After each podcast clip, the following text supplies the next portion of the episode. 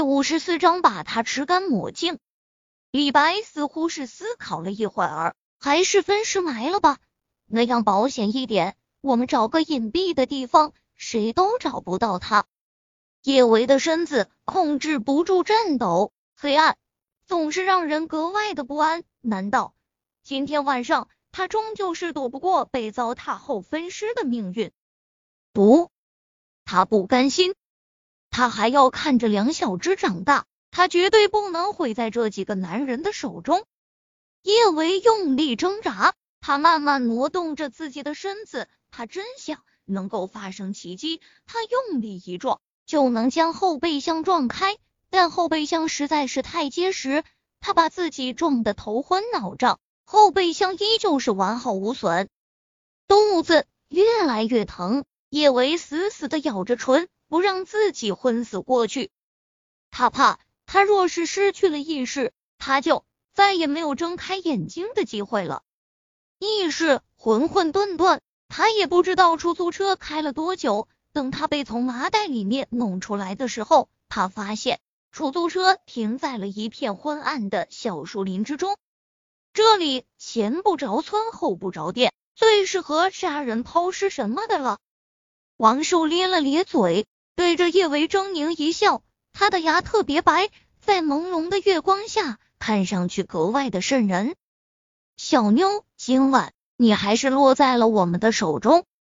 是啊，今天晚上你别想逃，就算是你死了，我们也不会放过你。张勇抹了把鼻子，一副凶神恶煞的模样。叶维肚子疼的几乎站不住脚，他心里也清楚，今天晚上他是真的逃不过了，可他还是不愿意坐以待毙。他猛地转过脸，不管不顾的往小树林外面跑。王寿他们就像是看猴戏一般，看他做垂死的挣扎。忽地，他觉得后腰一疼，李白一脚就狠狠的将他踹倒在了地上。还敢跑？看老子怎么弄死你！在这个鸟不拉屎的地方，王寿他们不用担心会被警察查到。他抓起一块石头，就狠狠的往叶维脸上砸。叶维当然不想被他把脸砸烂。他一个翻身就躲过了他的攻击，王寿也没有着急，在他看来，叶维已经是囚牢中的猎物，他逃不掉，如同猫捉老鼠一般。他一点点向叶维靠近，唇角森冷的笑，震得叶维起了一身的鸡皮疙瘩。眼见的王寿就要扑到他身上，叶维几乎是使出了吃奶的力气，一脚狠狠的往他身上踹去。张友反应特别快，他快步上前，一把抓住叶维的脚。老大，他竟然敢踢你，我们该怎么教训他？这还用说，把他的脚给剁了。王寿狞笑一声，我这就把你的手脚都给剁了，我看你还敢怎么嚣张？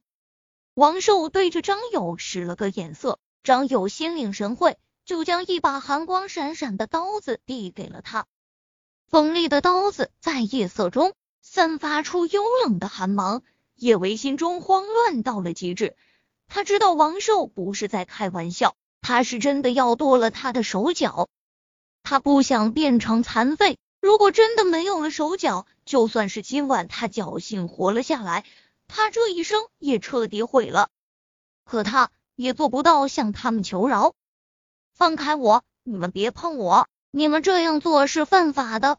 如果今天我死了，警察早晚有一天会查出你们是杀人凶手，你们谁都跑不了。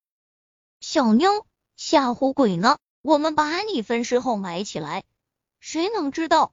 我告诉你，我们哥几个可不是被吓大的。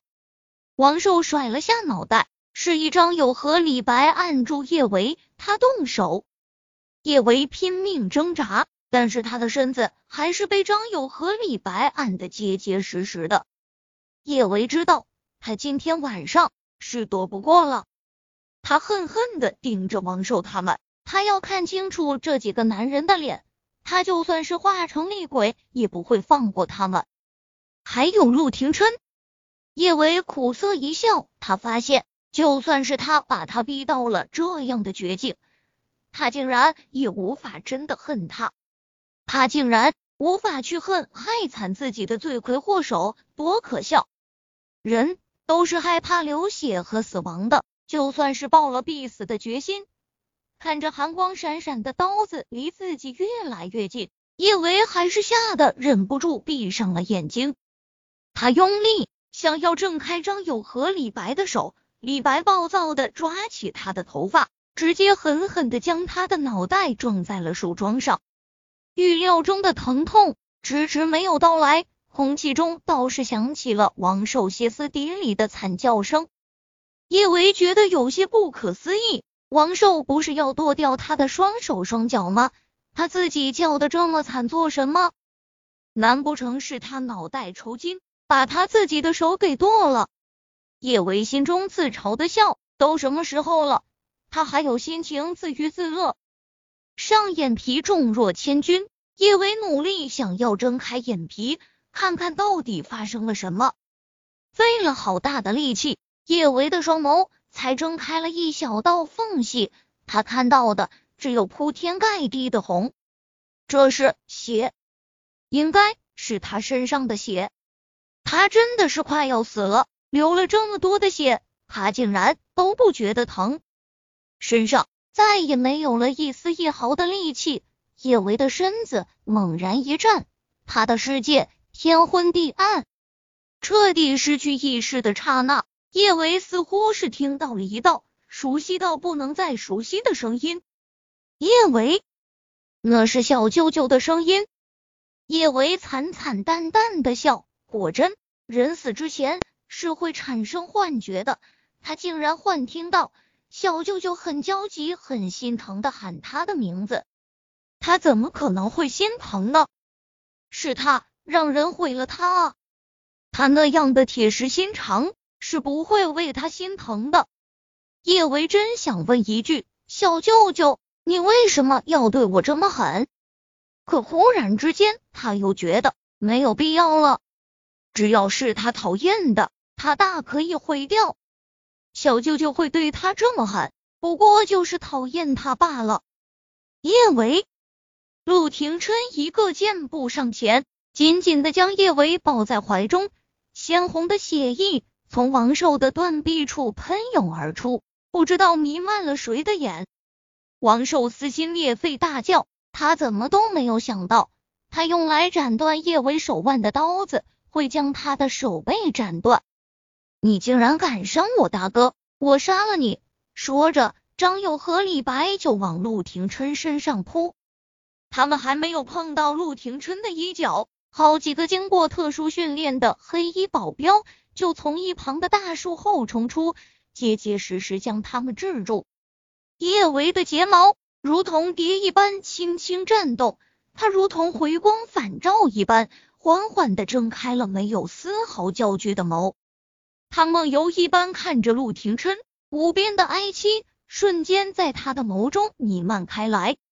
他说：“小舅舅，我到底做错了什么？你要让人杀了我？”